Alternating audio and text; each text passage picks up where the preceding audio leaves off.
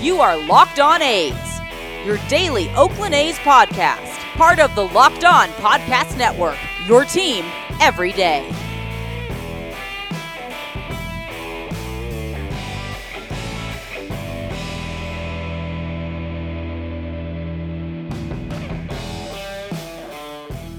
How's it going, A's fans, and welcome to episode 143 of the Locked On A's podcast, part of the Locked On Podcast Network, your team every day. I'm your host, noted baseball fan Jason Burke, and on today's show, hello, darkness, my old friend. The A's are down 0 2 again, so that's fun. Uh, I cannot carry a tune, so hopefully, uh, Hopefully, you're not listening to this with headphones. That would be uh, terrible for you guys. Um, so, yeah, on today's show, I'm going to be talking about the A's going down 0 2 to the Astros. Uh, I'm going to go over game two a little bit, but I know that uh, uh, on Twitter, I'm apparently the optimistic guy. So, I'm going to give you guys a, a, way that they can win the series still. I know that uh, the chances that, not very high, but there is a way, and it all starts with game three. So I'm going to cover game three, go over some of that stuff, and then uh, give you my plan for how the A's can still win this series. So uh, before I get into all that stuff, though, please follow us on social media at Locked On A's on Twitter and Instagram. I'm at by Jason B on Twitter, and if you have any questions for us, please send those to lockedonathletics at gmail.com. So uh, I'm going to start off with a very quick story. Towards the end of Tuesday's game, I, I was telling my friend that I, I'm used to losing in the playoffs. And, you know, I can take that. I just really don't want to lose to this team. So the A's got their work cut out for them, but, you know, there's still a chance. And I'm still, until that last out's recorded, they're still alive. So uh, let's get into game two. Uh, again, the A's had some chances. They had a total of two two blondes, which was not great. They gave up uh, two outs on the bases, with Piscotty trying to advance on a ball that didn't get very far away from Martin Maldonado, and he was thrown out at second base.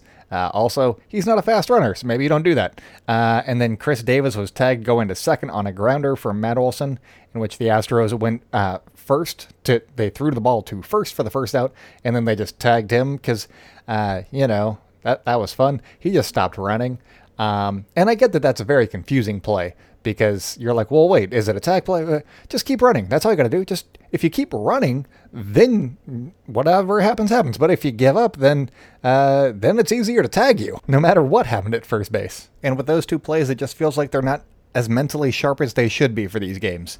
Uh, their at bats aren't terribly inspiring as these games have progressed. Uh, outside of Game Three last week against the White Sox, the A's haven't been playing inspired baseball if they're losing the game. Um, and I mean, that one took an early inning comeback and, you know, a bunch of walks. So it's not like they were putting bat on ball too often. Uh, I know Chad Pinder had a big hit, but, you know, other than that, not a lot going on there.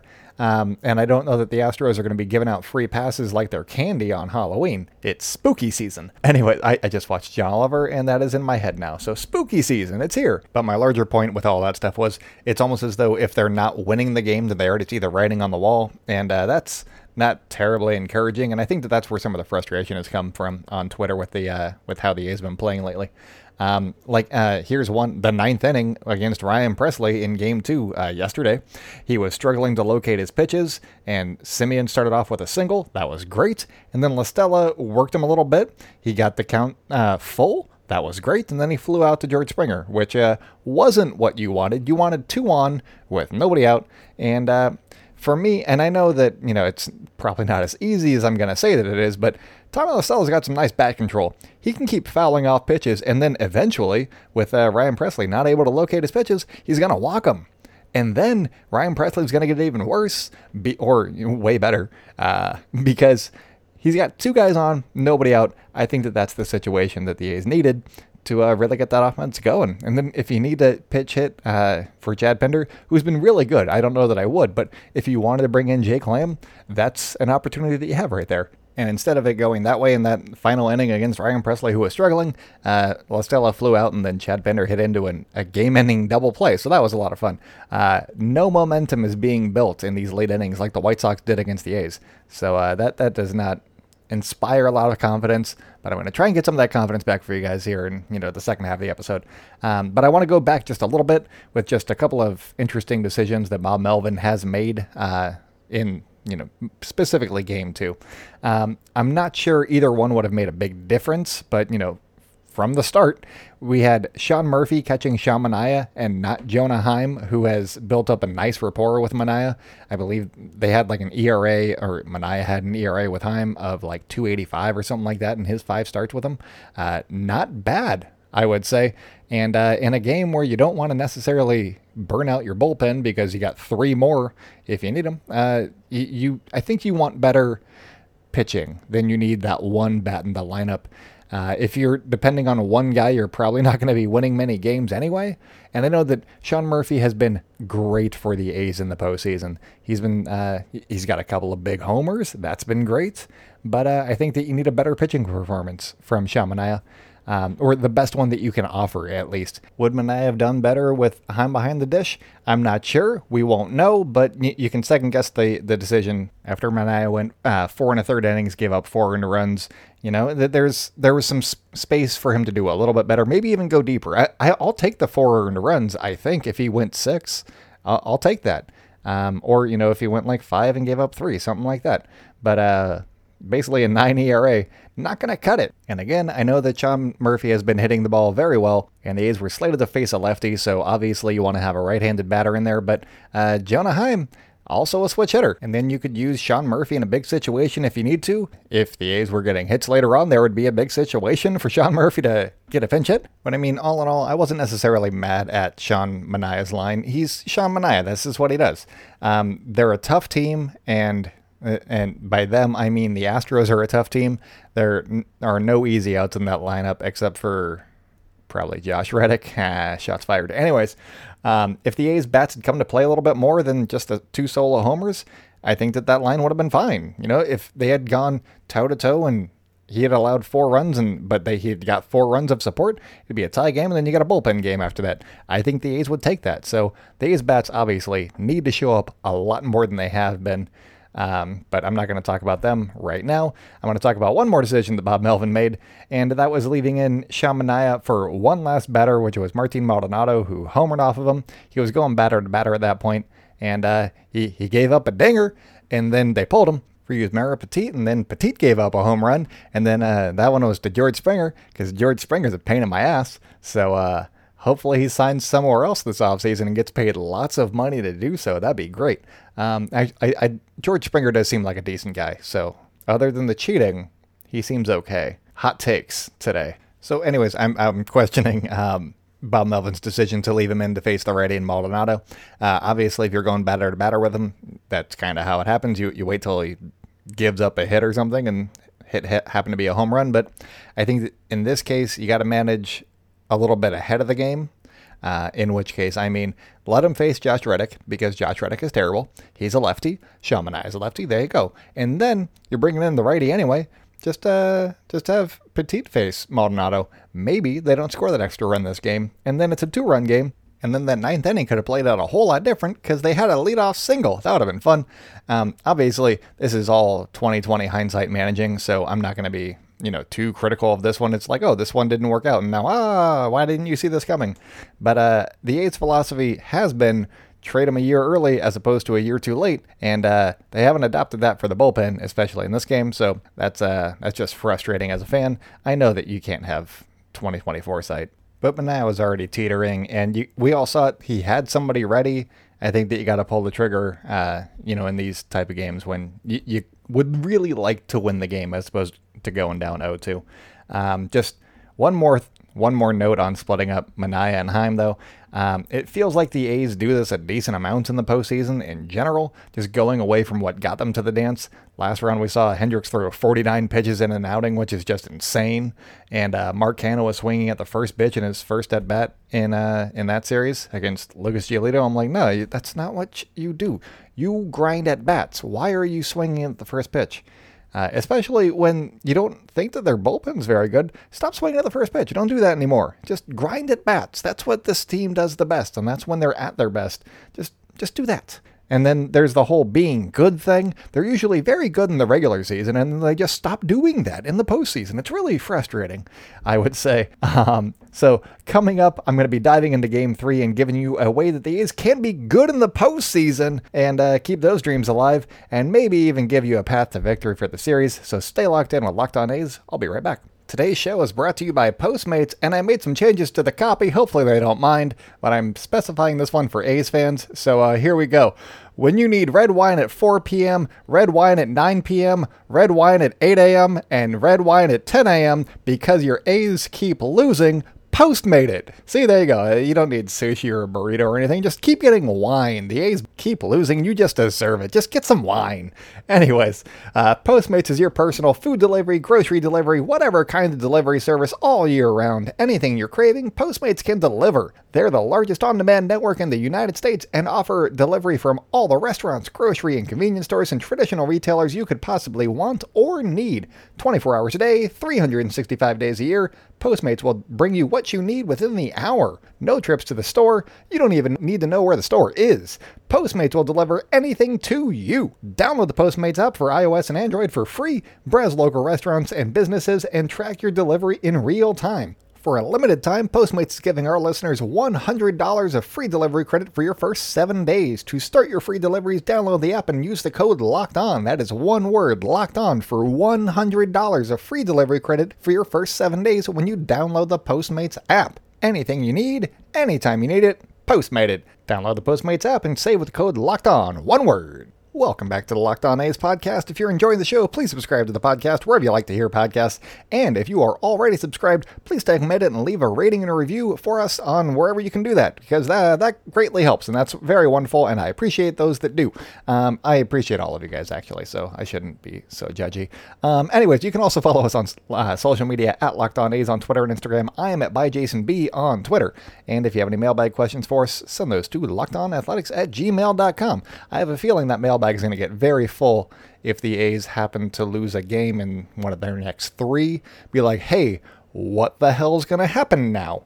Uh, I, I look forward to answering those. Those will be fun. So, uh, we got some great content coming up for you guys if things don't go the A's way here. But let's get back on the on the good news here. Uh, not good news. Let, let, positive thoughts. Let's do positive thoughts. Let's do that.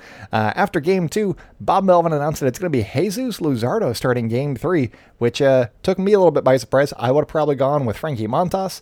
Maybe they're feeling better about him coming out of the bullpen if they need him to, but uh, I'll get into why I don't think I would use him out of the bullpen either. So uh, we're going to get into all that stuff for you guys. Uh, also, Dusty Baker is going to be throwing Jose Urquidy I think that's how you say it. Urquidy? Urquidy. That sounds better. Urquidy. Um, yeah, so they're throwing Jose Urquidy, and uh, that's interesting. They're not using Zack Greinke, so that's cool.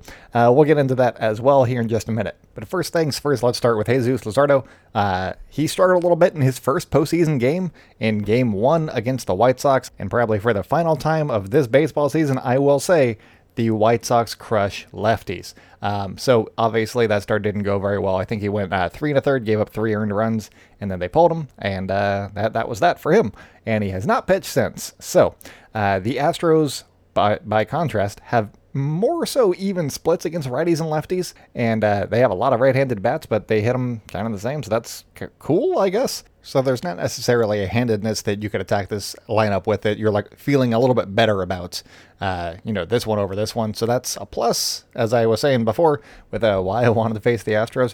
Oh boy, that looks foolish now. Anyways, um, but maybe Bob Melvin is thinking that throwing a lefty is a little bit better option for him because righties were getting hit a little bit around uh, in game one.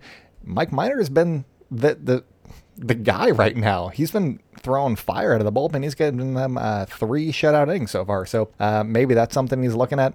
Also, Sean Manaea pitched okay. If he didn't give up that last home run, it was okay, I guess. And Luzardo throws a little bit harder, so maybe that's something that they're taking into account. Um, so there's that. I, I guess. Uh, there is one worrisome stat for Luzardo, though, and that is his home and road splits. At the Coliseum, he had a 240 ERA this season, and anywhere else, he had an 815 ERA. And uh, in his final appearance at Dodger Stadium, he went three innings. He gave up three runs in relief. But uh, I mean, at least he's familiar with the mound, so that's that's a plus, maybe. I don't know. Uh, I'm gonna say everything with a smile, and then that'll make it sound like it's more optimistic. I'm not sure how Luzardo is going to do on Wednesday, and he's definitely somebody that's still figuring things out at the big league level. But I also do think that he is he has enough talent where you can throw a stat line away against him, and he can go out there and dominate whoever he wants to on any given day. Um, or at least that's where I think he's headed. I don't know that he's that he can just turn it on and off at this point because he's you know still developing and all that stuff. He's still a rookie, so there's that. Um, so there's live, live and die by the rook. I guess is kind of the plan for the postseason. So basically, I have blind hope that he's going to get the job done. That's my analysis on Luzardo. Um, couple of other things that I, I'm going to tell you guys about. He has been solid the first time through the lineup, giving up a 205 batting average and a 594 OPS. And a 594 OPS is nothing. That's great. Those are pretty decent numbers. I like them. Uh, so hopefully he can get the A's. Uh, at least he can get the Astros off to a slow start. Maybe the A's bats come alive and they score like four runs in the first or something like that, and then uh, then they can put their plan in the motion from there. Um, those numbers do go uh, south in a hurry, or north, I guess, because they go up. Um, they go to 293 batting average against and an 852 OPS the second time through the order. So he's definitely going to have a short leash if he get, starts getting hit around a little bit because uh, unlike game one in the wild card series, uh, this is a win or go home game for the A's, and they're going to need to do whatever they can to stay alive for one more day. So uh, who comes in after him? No idea. I mean, the obvious answer would be Frankie Montas, but uh, I don't think that it should be him, and I'll get into that here in just a minute. But uh, first, I'm going to go over Astro starter Jose Urquidy. Urquidy, he pitched well against the A's in his lone start against them this season with a line of six innings pitched, two hits, two earned runs, three walks and a strikeout. Uh, Matt Olson took him deep in the sixth of that game, and the absolute key for the A's in facing Urquidy will be working his pitch count. Obviously, I've been saying get into the bullpen. That's how you do things. The, the Astros bullpen's been good, but uh, there, there's some other things at play there. So, uh, work Urquidy's pitch count, and here is why. He's going to be on a short leash, obviously. So uh, you might be able to see some other pitchers other than Enoli Paredes and uh, Ryan Pressly but if he does start to falter a little bit early, they're probably going to go with somebody who can give them some length. Maybe that's Christian Javier, who the A's have hit in the past. Um, so that that's another option. They're going to have to use some of those bullpen arms that I don't think that they want to use if he goes short in this game. And I think that there are plenty of reasons why he could have a very short outing for the Astros. Uh, Urquidy has been great through his first 25 pitches, which, I mean, if you're doing it right, is like two innings, maybe, maybe an inning and a half. Uh, and he's been holding the opposing batters to a 042 batting average in his first 25 pitches. So he's really good for that first 25. That goes up to 235 average against in the pitches 25 through 50 and up again to 310. Opponents are batting 310 against him in pitches 51 through 75. Uh, he's not going to pitch much further than that, I would imagine.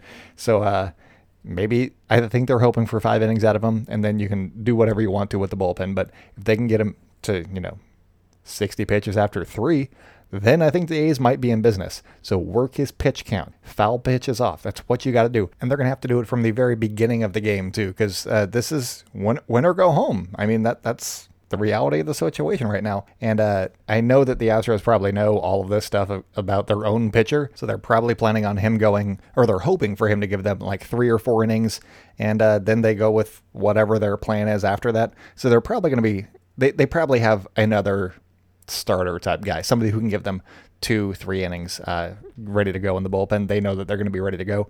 But uh, as we saw in game three against the White Sox, if you get somebody off their plan, all of a sudden they're going to start making some moves. Dusty Baker, season manager, but he is known for his postseason gaffes. And uh, if they can get a dusty gaff in Game Three, all of a sudden we got a series, you guys. So uh, I think that that's that's a hope that we got to go with. And uh, if Luzardo can shut him down a little bit, keep the A's in it, as long as he's not giving up more runs than the A's are scoring. So if the A's score six and he gives up like four, cool, whatever.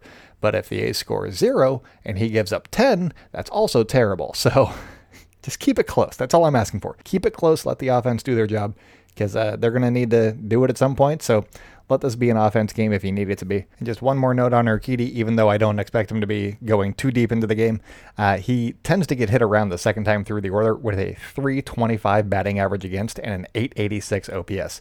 Uh, obviously, those are great numbers that you hope to see come to fruition in uh, in Wednesday's game. Uh, so I mean that that's the game plan for Wednesday. Get to Urquidy before the Astros can make a move. Blindly hope that Luzardo shoves and just wear down the Astros bullpen. Uh, moving forward, hopefully they don't uh, they don't have to face any of their good guys. My guess is that er, Enoli Paredes is going to be officially unable to pitch in uh, in Game Three after he pitched in Games One and Two. He's been a thorn in the A's side this entire season. I think he's got what five scoreless innings and probably like 50 strikeouts, something like that. Um, he's been really good. Add him to your fantasy teams. Um, also, I will say that I'm not sure that Ryan Pressly is going to be available to pitch in today's game, uh, which could leave the A's another opening. I don't know who their backup closer is, but they probably got somebody who throws like a thousand uh, miles an hour. Um, at, so at the same time, you know, Dusty Baker is going to probably come with the kitchen sink on Wednesday, just because this is their chance to end the series, get rested, go with their best game plan, which is, you know, take it in three. I said that, you know, in the preview pod. The Astros' best chance is take ending this thing early. If it goes deep, the A's all of a sudden start getting, you know, especially now with them being down 0-2. If they can force a game five, they got some some momentum. They get their confidence back, and then I like the A's kitchen sink a whole lot better than the Astros kitchen sink. So, uh, so there's that. So I think that the thing that the Astros fear the most right now is going to Game Four, and so maybe we see a bunch of quick hooks on on Wednesday like we did with the White Sox. And then if one pitcher doesn't have it, that opens the door a little bit, especially with the three batter minimum. You get one one of these rookie bullpen guys that the Astros have, and all of a sudden they can't throw uh, they can't throw strikes, and uh, that's all you need. You just need to win the game. How by any means necessary. I don't care how they do it. They could win 16 to 15. I, it doesn't matter to me. Win the game. That's all they got to do. Just do one better than the Astros is all I'm really hoping for. And if the A's do get that win, then we're going to be getting into that part of the series where Houston doesn't necessarily trust their bullpen as much.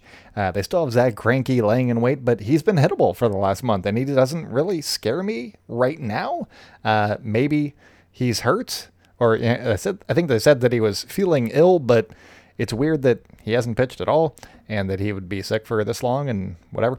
Um, so if Greinke does pitch, he's not necessarily the shutdown scary force that he has been in recent years, and you know maybe they can scratch out a win against him too.